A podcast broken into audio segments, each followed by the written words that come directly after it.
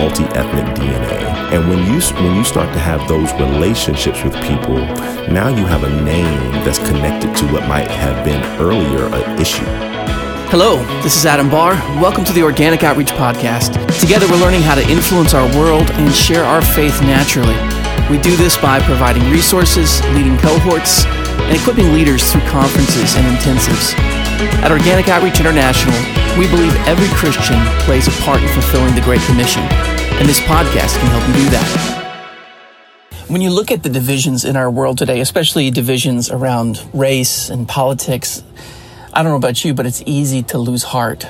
Well, by looking back to the first century when the church was founded, what you see is a world that was even more fractured than the world that we see around us today. In fact, there was deep racial, religious, ethnic animosity that existed across lots of lines in the ancient world.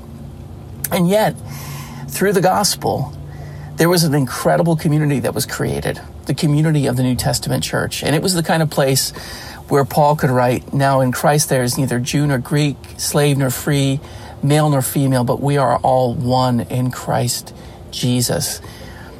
Today I get the chance uh, to share with you a conversation I had with Santes Beatty. Santes is uh, a leader in the Wesleyan Church, someone who helps with multi ethnic ministries and gives leadership in that area. He's a proven minister. And we're going to talk about the, the way that the gospel brings people together in a way that nothing else can. Hope you enjoy the conversation. All right, so I'm sitting here with Santes Beatty. Santes, so good to have you here, brother. Great to be here. Thank you for having me. Yeah, I really appreciate you taking time. I know you're busy. Mm. We're at a conference here together. I know you got some sessions to do, some teaching to do. Yeah. You're rolling around, and uh, you serve right now as the director of multi ethnic ministries for the for the Wesleyan Church. I know that's where you've landed. That's what you're doing right now. Why don't you share a little bit just about? I know you have a rich background in pastoral ministry in the church. Tell, tell us a little bit about your ministry journey yeah. and what got you to where you are today. Yeah, I grew up in a, a house of uh, two ministers. Uh, my my father was a pastor. Mom was in ministry. Gave my life to Christ at twelve uh, recommitted at 22 and uh, found myself uh, after graduating from a small Quaker college in uh, North Carolina, uh, Guilford College. Ended up working there and felt a call to ministry. Was a um, higher ed administrator doing uh, racial reconciliation work, diversity training, uh, multicultural education, but then became this uh, youth pastor at a predominantly black Baptist church. So okay. at one level, I'm at this predominantly white Quaker school, but then uh, I'm serving as the uh, youth pastor at this predominantly black church in the inner city of Greensboro. And so it was these two worlds didn't really want to coexist, right? right? One didn't really want to talk about faith, the other really didn't want to talk about racial reconciliation the way I thought it should be. And so it was after then I felt called to Grand Rapids, Michigan to become a pastor, a high school pastor at a church called Kentwood Community Church church. A church and, we both know, great, yeah, awesome church had a has had a huge impact in our yeah, area. Met, yeah, met, yeah, ministered to a lot of people. Very cool. Good, good place, good people. And so I was there for four years, part of the teaching team, high school pastor, and uh, really the church was in transition at that time. It had just transitioned pastors. It was transitioning from becoming mono ethnic to becoming multi ethnic, and the the youth group, particularly the, the high school uh, ministry, was probably the last to make that transition. And so, so you were there. You were there for that whole period, I, and I, I mean, obviously we don't want to get too too far in the weeds on this, but I mean, because yeah. Kentwood Community Church in in our area where we were from was was a known mm-hmm. large mega church mm-hmm. uh, in, in, in a neighborhood that had gone through massive tr- transition. Had, yeah. My wife and I lived in in Kentwood on yeah. Kalamazoo and 60th at Sutton Club Apartments, right by the church. Then yeah, right by the church. Man, we'd walk by that. So you were there for that time. Was that was that was that tough? It was it was one of it sounded great on paper, and yeah. then you you you uh, uh, are immersed in it. And it was probably one of the, the more difficult times of ministry I've ever had, mm. but also one of the most beautiful times of ministry, yeah. right? So that's often the way it works. Yeah. And so, um, so we transitioned. I kind of stepped into a role that there were two roles that had been combined, kind of okay. a outreach pastor role that did ground zero and ministering to kids after school program, and then a youth pastor role that was primarily uh, white. The outreach role uh, primarily drew uh, black and Af- uh, black and African American kids and, and, Hispanic kids and poor white. And so it was these two worlds trying to bring them together. Like I said, it sounded great on paper, but it was one of the hardest things, but one of the uh, more um, transforming and um, it helped shape me uh, Yeah. in a good way. And so, in some ways, we made a lot of mistakes. In other ways, we we, we did some really cool things. And uh, headquarters, our um, uh, um, you know, some of the leaders in Indianapolis got wind of some of the things we were doing, and Okay. where we're creating a new position, multi ethnic ministry. This is for the Wesleyan Church. Mhm. Yeah. Yeah, so I was there from 2010 to 2014, meaning uh, Kentwood, and then uh, came on staff at um, uh, um, the world headquarters in Indianapolis uh, in 2014. Took on this role, new role, and I said to our leaders, if you're looking for just like a diversity guy, like I'm not your, I'm not the one. But if you're if you're looking for someone that really wants to build teams and take a team approach at this work um, in our denomination, specifically in North America, then I might be able to help um, do that. And so that's really where the heartbeat was. Um, that this was not just a diversity issue, but an issue of discipleship and multiplication. You know, specifically looking at the Great Commission. And so we embraced that, dived in, and I really, you know, part of my background is really more entrepreneurial, more starter, Yep. uh, kind of uh, anointing and, and, and role and, and giftedness. And so that's really what we've been doing for the last. Uh, Almost five years now. Uh, doing Time doing- flies, doesn't it? Yeah, yeah, it has. That's incredible. Now, I mean, you've just you just helped us step into what can be a minefield in today's church. I mean, it's like I think I, I don't think you can talk to any pastor unless they're just absolutely clueless who doesn't have some sense that we need to do something. I mean, the church can't. You know, there's been a whole set of books written over the last few decades that's, that that point out just the segregated segregated nature of Sunday morning. Yep. Um, and we there there have been a thousand different things that have been tried, and and I, I don't know anybody who doesn't have a sense that loves Jesus and loves the gospel who doesn't want to deal with this issue Yeah. Um, of of racial reconciliation, of of looking at how do how do we how does the church come to reflect our community? Mm-hmm. These sorts of deep questions, which was a key one for Kentwood. I mean, Yep. you were in a radically di- it was a di- radically different culture than it had mm-hmm. been thirty years or twenty years before. That mm-hmm. that the neighborhood around it changed, and the church had to go through something that was not easy. Not Yeah. it was painful. Yeah. And you just got us into this conversation with a really, I think, important distinction that I want you to unpack for me. You distinguished, I don't want to just be a diversity guy. Um, I want to be a discipleship guy. So help us understand that. What is that distinction you're making? Yeah, I think the diversity piece is is always included, right? It's always there. You're going to have a diverse body of people, um, and oftentimes, particularly when I was in the collegiate realm and in the nonprofit realm, people talk about diversity all the time, right? They talk about this context of uh, being uh, politically correct or understanding how to work with different groups of people, um, uh, understanding culture and things of that nature. I have a I have a background in cultural intelligence training and unconscious bias training and racial reconciliation training, and so that's normal. Um, but what we when we look at Scripture, specifically the Great Commission, and we look at uh, the greatest commandment, and so the Great Commission talks distinctly about us going and making, right? That as we go, make disciples. But then with the greatest commandment, it talks about love, right? How do we love? Uh, how do we love others? How do we love God? How do we how do we love ourselves? And then you then you um, compare that or, or uh, link that with uh, what uh, Dave Ferguson calls the Great Commission in John 17, where Jesus is praying that we would be, be one. Um, there's a sense in which we go, there's a sense in which we love, and there's a sense in which we do it together. Um, but there's so much in our society that wants us to be uh, separated, that wants us to be fearful of one another, particularly if we have differences of views of politics, Right. of background. And so discipleship takes it to a totally different level because Jesus is really calling his disciples that um, that they might reach the world, right? That they might reach everyone, that they might reach all people groups. And so, in order to do that, um, they have to be willing to do what he does in Philippians two. They have to be willing to, to this kenosis passage. They have to be willing to empty themselves Yeah. of their rights, their privileges, their positions. Um, similarly to what he does with with the uh, woman, uh, the Samaritan woman in John four, right? They have to be willing to empty themselves of all those things in order to engage, in order to interact, in order to really build relationships, so that she might then go back and share the gospel with other people. Yeah. But in order to do that, there has to be a self emptying. And so the discipleship side of this is understanding the self emptying, the understanding that that this is this is a mandate from scripture, but it is also one that God invites us into, mm. right? So the challenge sometimes in having this conversation is uh, once someone um, understands this, the temptation is to demand it, right? The temptation is to demand racial reconciliation, to demand that we have this conversation. And at some level, we need to be having that conversation. But what Jesus does is very different. He invites us in, right? He doesn't demand it, he invites us into it. And one of the critical turning points, um, Wayne Schmidt, who was the pastor for about 30 years at Kentwood, one of the distinguishing turning points, I think, for him was when he took the posture with Kentwood Community Church and the leaders to say, you know what, I'm going on this journey, and I, I invite you to go on it with me.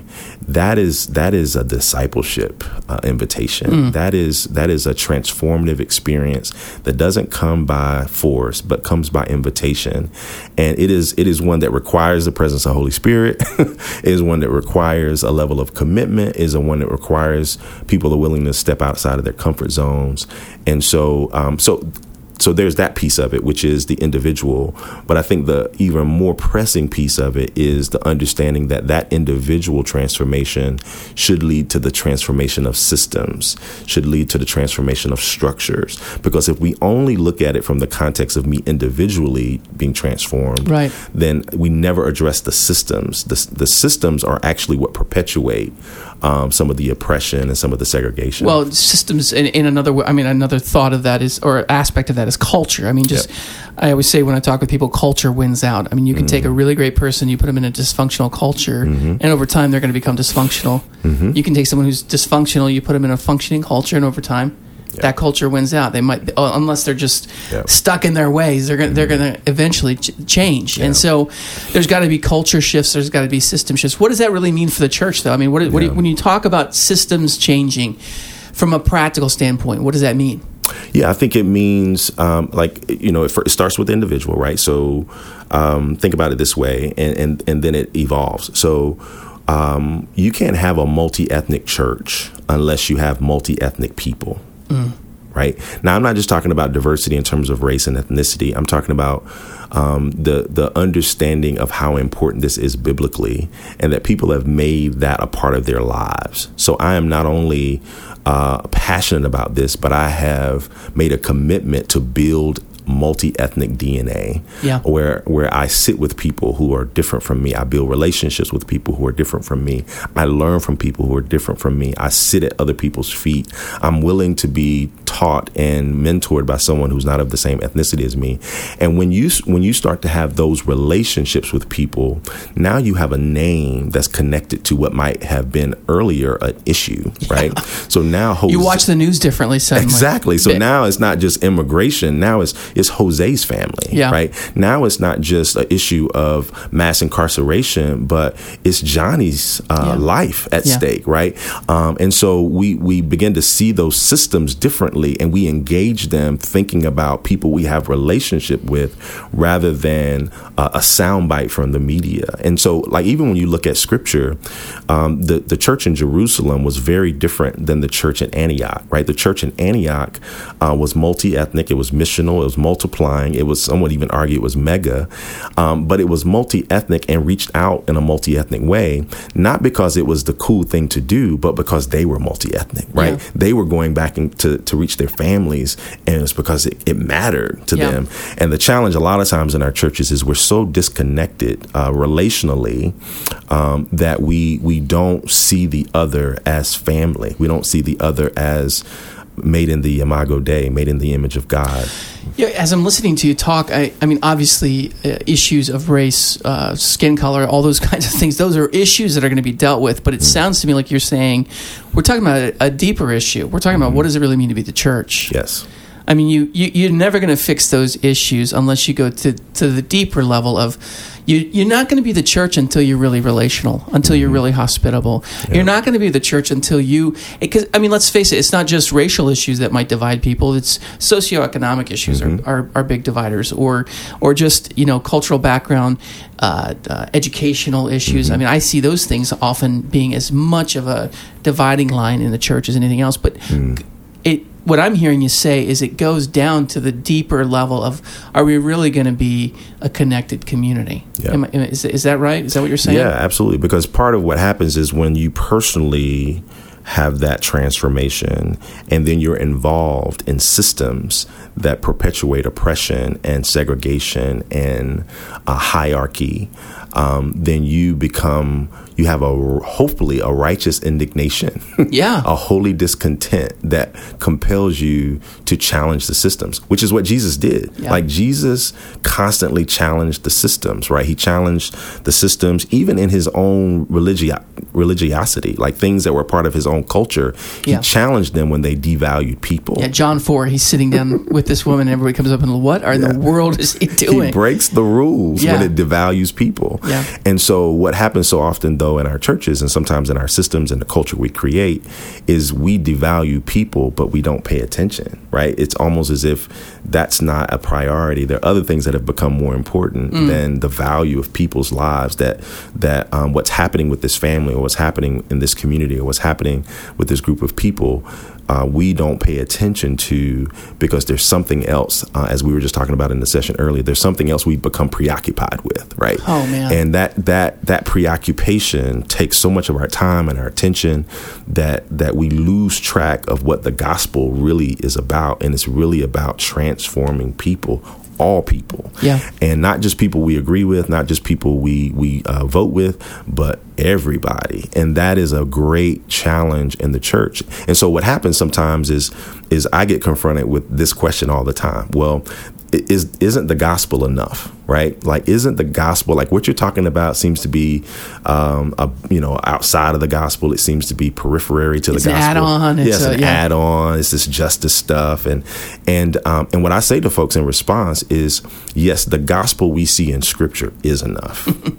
But the westernized version of the gospel that we've sometimes employs it's never enough. It'll always be substandard to what we see in scripture until we really embrace the full gospel. Like what Jesus lived out, where he, he spent more time with the people, he spent more time with people that the Pharisees and the, Sadducees, uh, the Sadducees avoided, right? Those yeah. those are the people he spent most time with. And the question becomes like, how are we living our lives? Are we spending more time with church folk? or yeah. are we are we spending more time with the oppressed and the marginalized and the, the people who are far from God? Sometimes we we we make church this club and this organization that um, is very powerful but is very segregated. And and so um, what what the power of, of multi ethnic ministry is not having uh, a group of 5,000 who who uh, kind of pretty much think the same, kind of hang out in the same places, go to the same schools, work in the same areas. But maybe you have 500 that when you when you dismiss a, a church service, they go back to all of these different areas of society, yeah. from from homeless to to senators to business owners to teachers to construction workers, um, black, white, Hispanic, Asian, uh, Native, um, people from different parts of the diaspora and all over the world, and so the influence is much greater greater and the impact is much greater um, because you, you reach a different uh, level of, of people than having the same group of people in, in a large in a large setting. So you know what that sounds to me like? It sounds to me like Revelation chapter seven. You mm-hmm, know, mm-hmm. I looked and before me was a great multitude that no one could count from every nation, tribe, people, language standing before the throne and the lamb. I mean, that's mm. the that's the vision towards which the church is journeying, right? Yeah. And so at some level, if we're going to be kingdom people who have an influence in our world, we've got to be exemplifying that yeah. here and now. Yeah. Okay, so so you've been tasked in your denomination with helping make that happen, right? hmm what do you say to a church like a you know I, I look at you know Peace Church Middleville Michigan you know mm-hmm. I mean we we're for our area we're a big church God's growing us God's done a lot of good things but I mean we have I think it's you know I think that when you when you talk about culture you're talking about a radically monolithic homogenous type culture. Mm-hmm. um, how when you you know churches in rural areas or you've got churches where there's stark socioeconomic divides. Say a church says come in here and we we care about this we want this how do we do it mm-hmm. what do you say to a local church when you when you when you come in what are some of the things that they can do to practically implement this grand vision that you're talking about yeah i think first of all like understanding that um, multi-ethnic ministry is not just um, multi-ethnic people it is a multi ethnic paradigm. Whoa. Okay. Right. And so if I'm in a rural setting, if I'm a setting that maybe doesn't have, like I've been to different parts of, of North America Uh, you know, I was in South Dakota uh, recently, and the, the, only thing that was brown in certain parts of South Dakota were, were cows, right? Like, it, like the people were white, and um, and so they're they're that kind of geographical uh, reality. I understand, but I say to folks like, you can't wait. Like my mom used to always say, you can't wait until company gets here to prepare. Oh, okay. Right? Like you can't start, you know, fixing up the house and making up your bed and cleaning up the kitchen when they get here. You have to prepare before they arrive. Mm-hmm. And so part of what we we we want people to understand from this whole um, sense of understanding hospitality is we need to be preparing before we interact with people. And so that is having a multi ethnic paradigm. That is the books we read, the movies we watch, the conversations we have, the podcasts we listen to, the um, the, the, the, journals and the articles that we're, we're reading, um, the, the news stations that we watch, right? All those things that will give us a lens into a different worldview that then says that my view is not the only view and it's not the most important view, that there are other ways of seeing the world and seeing scripture and seeing uh, faith um, lived out that I must learn to embrace, understand, and appreciate. I may not always agree with it. yeah, yeah. Well, right? I, I mean, this is exact. I mean, this goes back to what you said at the, at the top. Is is uh, you know this great this call to self emptying. Mm-hmm. I don't think there's any true wisdom hmm. to be had unless you're willing to admit you don't know everything. Yeah. yeah. you know, I mean, God is uh, uh, when you when you come into the presence of a sovereign God who yeah. sees all things, including us. I think that that's the moment with the when you if you have a true fear of the Lord, you're you're hopefully willing to admit. Well, mm-hmm. you will be willing to admit. Mm-hmm. I don't have it. I don't have it all figured out. Yeah. Yeah. And I think that's probably one of the biggest things we can do because we mm. tend, human beings in our sinful nature, we tend to be very tribal. Yep. We tend to be very self reinforcing. Yep we tend to have a confirmation bias. Absolutely. We only want to listen to the people who say it the way we say it, and mm-hmm. we find it very difficult to open our hearts to other stories. Mm-hmm, mm-hmm. But the cool thing about Jesus is like there's the self self emptying, which is really important to remember. But then there's this other reality that Jesus, like Jesus, sets down his power, his privilege, his authority when it's not going to help. Right, like when it's when it's going to negatively impact the relationship, what he's there to do, he sets it down. But when it is going to help, he picks it up. And I think he speaks with authority. He speaks with authority. He heals. He he uh, he does all those things that will that will help the situation. Um, and so the question becomes, when do I need to set down those things? Like one of those things getting in the way, right? and when do I need to pick up those things in order to advance the gospel, in order to to leverage my influence, to leverage my my privilege.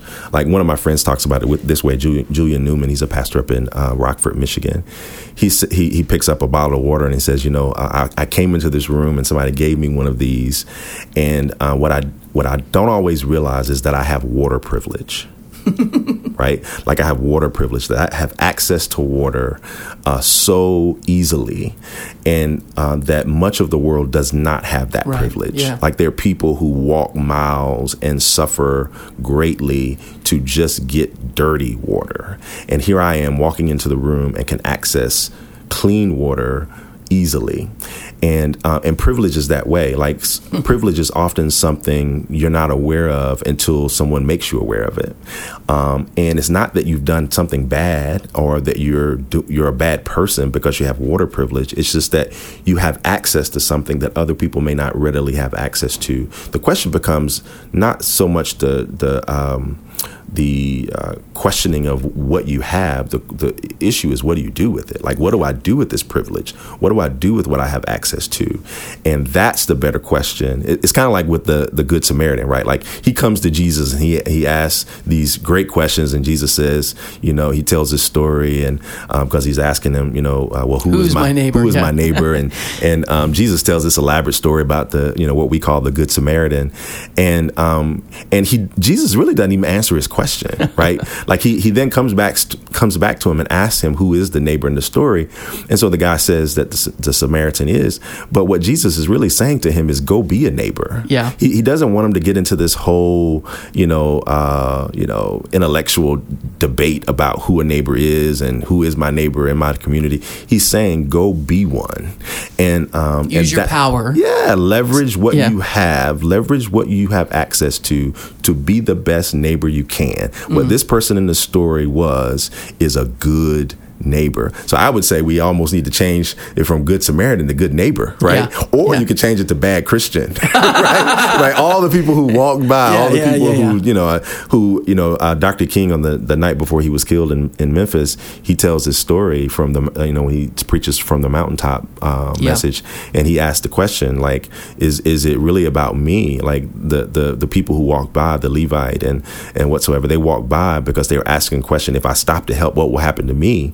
The better question that the Samaritan asked is, if I don't stop to help, what will happen to them? Right. Yeah. That's the question we need to be asking. How do I be a neighbor? Not who is my neighbor, but how do I be one? Well, that's beautiful, brother. Yeah. Yeah, this this really does get to the fundamental call of the gospel, which is is rooted in hospitality. It's Mm. rooted in the fact that we've been radically welcomed Mm. by a God who we didn't have any claim on him. Yeah. You know what I'm saying? Yeah. Like if you if you think of anybody who, who had no uh, Mm. no claim on the Father, no claim on God, no claim to hospitality, Mm. no claim to covenant, no claim to relationship, we were only in the red with him, Mm. and he didn't stop and say, "Well, when you can when you can pull yourself up by the bootstraps, then I'll help you." He says, "I'm going to come into this situation right here and now, and make a way for us to be reconciled." And that's what I'm hearing. Is I mean. Any, any kind of position, any kind of power, any kind of conviction, any kind of place that we have is given to us not for ourselves. It's given to us to make a way for others to, to encounter Christ. Mm-hmm. Yeah, yeah, that's yeah, good. and, it, and it's hard. You know, it's you know, you asked the question about what can a church do or what can leaders do. Like there are multiple resources I would recommend. Like Yeah, I, actually, I'd love to end with our time with that. Would it- Yeah. like, give me some pr- some practical things that we can we can turn to. Yeah, yeah. So there's a resource called um, Multi Ethnic Conversations. Okay. It's written by uh, Mark DeYmaz and Oneya Okuwobi. Mark's Um, a great guy. He's good people. Yeah. I was just texting him coming in, and um, and th- there's this. It's basically an eight week uh, series, uh, or you can use it as a small group cur- curriculum, leader curriculum. You can use it as a sermon series. You know, you, you decide how you're going to. You can use it as kind of individual devotion, the way it's written. Yeah. But it helps walk people through the theology, the cultural issues, the uh, relational issues. Each day has a different focus. and say the name of that again. Uh, multi ethnic conversations. Multi ethnic. And so a lot of our churches, um, so we have it as kind of a book study that we do with cohorts. Um, a, a individual church can do it. Some some leaders they think their church is not ready, so they do it with other pastors in the city first.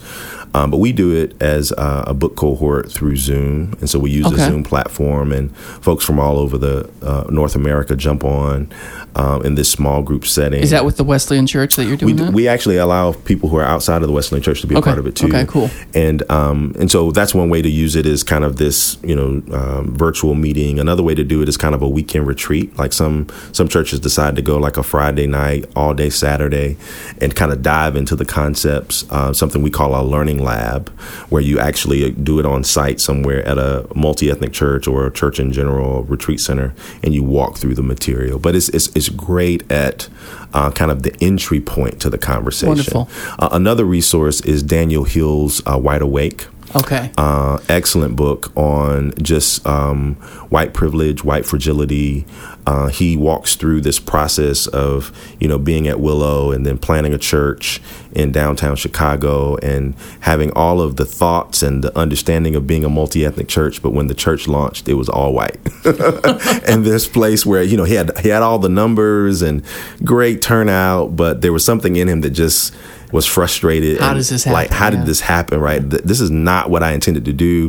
When the, there's diversity all around me, but only the people that are coming are white. And so he walks through what he learned, right, by going to the people of color in the commu- community, going to other pastors in the area, and them really helping to reshape um, kind of who he was as a leader. And it's just a great book um, Awesome. called Wide Awake, and that's another resource we use. Um, there are some resources that just have just come out that I, that I highly recommend. Uh, as well. The Color of Compromise by Jemar Tisby. Um, there are several books by Soong-Chan Rah, um, The Next Evangelicalism, uh, Korie Edwards, uh, The Elusive Dream, um, books like that that we've used. Um, awesome. Roadmap to Reconciliation by Brenda Salter McNeil.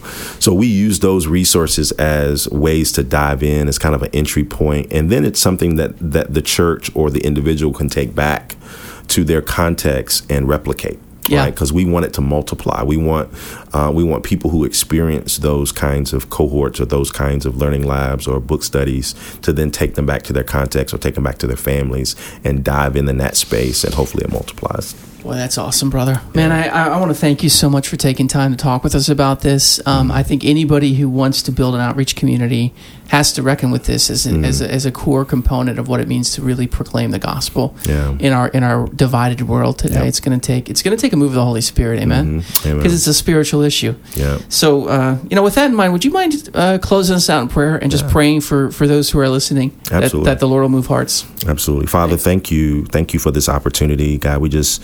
Um, we appreciate how you have used Adam and this podcast to bless so many. And God, this topic is a difficult one. And God, we know there are people who are listening that are fully engaged. There's some that are, are just wondering, like, what this means for me and how do I go back and apply this? And will this even work? And um, God, I just pray that you would remind them that this is simply uh, about reconciling people to God and reconciling people to people. And uh, God, you know uh, their context, you know their needs, uh, you know their concerns, you know what they're up against uh, in the spaces um, that you give, have given them influence. But God, I pray that you would uh, go before them, that you would prepare the way, that you'd open doors that no man could shut, uh, that you uh, would allow them to interact in ways that, that they would grow, that they would be transformed uh, by the relationships you place before them. Give them courage uh, to step outside of their comfort zone, um, give them boldness um, to take risks. And um, God, we know that some of that will uh, will be individual relationships. Some of that will be confronting the systems and the structures within their own churches or within their own city and community. But God, whatever it may be, uh, we, we entrust all of that to your capable hands and we ask you to guide them, lead them, direct them. And God, in the end, when we look back, uh, we'll, we'll be able to say, look at what the Lord has done. Yes. So uh, we trust you with all that and uh, we commit it to the power of your grace. In Jesus' name we pray. Amen. Amen. Thanks, Santes. Thank you. God bless you, brother. Bye. I hope you enjoyed that. I hope it was inspiring to you. I want to challenge you right now. Um, a lot of times it's easy to listen to something and then let it pass. Take a moment, pause, and pray that the light of the gospel would shine forth a new kind of unity and create a new kind of community uh, for the church in our world so that people around us will know through the way that we love one another that there's something unique. Goodbye. God bless. I to also encourage you, help us get the word out by joining the Organic Outreach Media Squad. All you have to do is send an email to info at organicoutreach.org and let us know that you want to join the team. If you do, we'll send you one of our newly minted Organic Outreach Media Squad mugs. Just imagine how jealous your friends are going to be when they see you sipping your favorite beverage in one of these babies. I think you want to do it. Well, for now, this is Adam Barr reminding you make time to share God's life today.